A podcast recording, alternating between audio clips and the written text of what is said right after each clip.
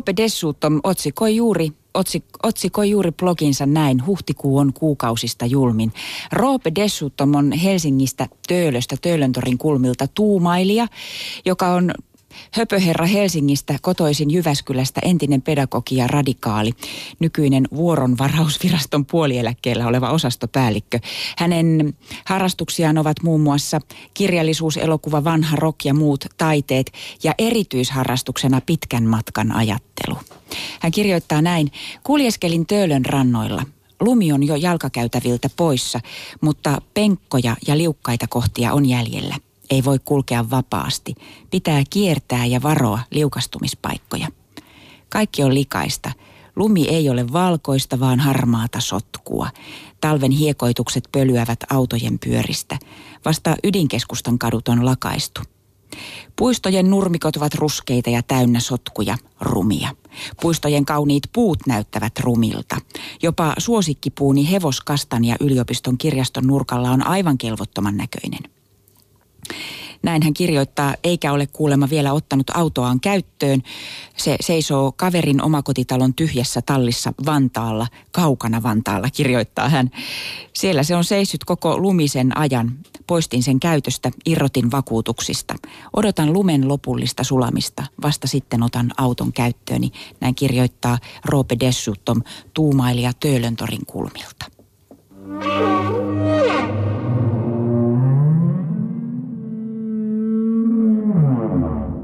Ja jos Robert Dessutomilla oli tämmöistä pedagogista historiaa, niin sitäpä taitaa olla myös tuulesta temmattua, päivittäin tosiaan ja tuulesta temmattuja juttuja blogin pitäjällä, koska hän valmistautuu tässä perjantain rallattelutekstissään lähtemään luennoimaan Oulusta Rovaniemelle. Mutta ei mennä nyt siihen luentohommaan.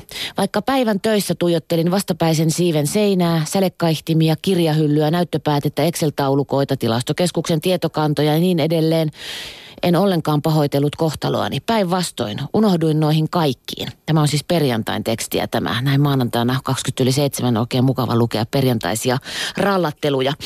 En todellakaan aio viikonloppua näihin hommiin käyttää karsimisen, supistamisen, kiteyttämisen. Tuntuu tosi mukavalle, että on edessä kaksi päivää, jolloin ei ole mitään pakollista. Ei mitään vapaaehtoista luvattua, ei mitään.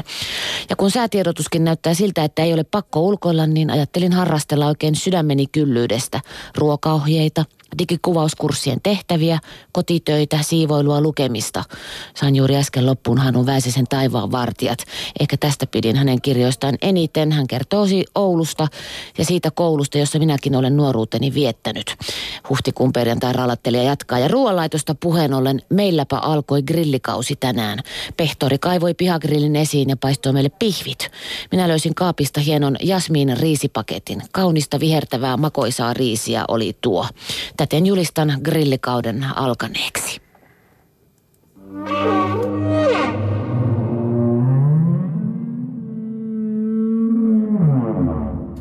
Jatkamme kevään merkeissä, kevään väreistä ja siitä, miten täysin kaupallisesta tapahtumasta on tullut jonkinlainen kaupunkikarnevaali, kirjoittaa Tiedelehden blogissa Tiedelehden toimittaja Mikko Puttonen, joka, on, joka kirjoittaa nojatuolifilosofian kenttäkokeita tai suorittaa niitä. Hän kirjoittaa siitä, kuinka sen yhden suuren tavaratalon alennusmyynti on tehnyt laadullisen hypyn alemmasta olemisesta kategoriasta ylempään. Ne ovat kohonneet puhtaasti kaupallisesta alennusmyynnistä kaupunkikulttuuriksi ja karnevaaliksi, joka täyttää aika ajoin kaupungin kadut, ratikat ja bussit iloisilla väriläiskillä, keltaisilla ostoskasseilla. Pientä ironiaa voi karne- karnevaaliväen äänessä vielä erottaa, kun me kerromme toisillemme hankinnoista. Ironia on jäänne siltä ajalta, jolloin nämä hullut päivät olivat niin sanotun kulutushysterian räikein esimerkki – Muistan yhteiskuntakriittisen dokumenttielokuvan, jossa ihmiset tungeksivat tavaratalon ovella juuri ennen avaamista kuin nälkäinen lauma raadonsyöjiä, kirjoittaa Mikko Puttonen. Kuluttava massa siinä toteutti älyttömiä vaistojaan ja me muut katsoimme kiihkoa lievän inhon vallassa. Valistuneet ihmiset välttelivät koko tavarataloa alennusmyynnin aikaan ja ilmaisivat ahdistustaan kavereille, jos joutuivat siellä käymään.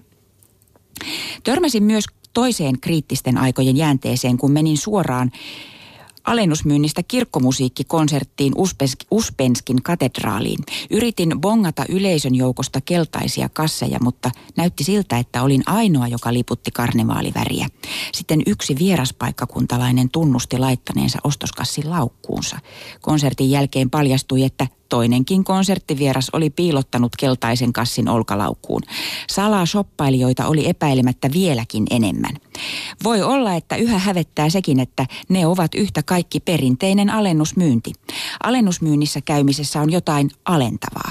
Käynti kertoo siitä, että henkilö haluaa tai tarvitsee halvempia, talo, halvempia hintoja ja on valmis tungeksimaan täydessä tavaratalossa saadakseen muutaman euron säästön. Hienostusta ja taloudellista suvereniteettiä osoittaa se, että, että joka tekee ostoksensa milloin haluaa ja hintalappua katsomatta. Näin pohtii alennusmyyntiä ja kaupunkikarnevaalia Mikko Puttonen Tiedelehden toimittaja blogissaan. Música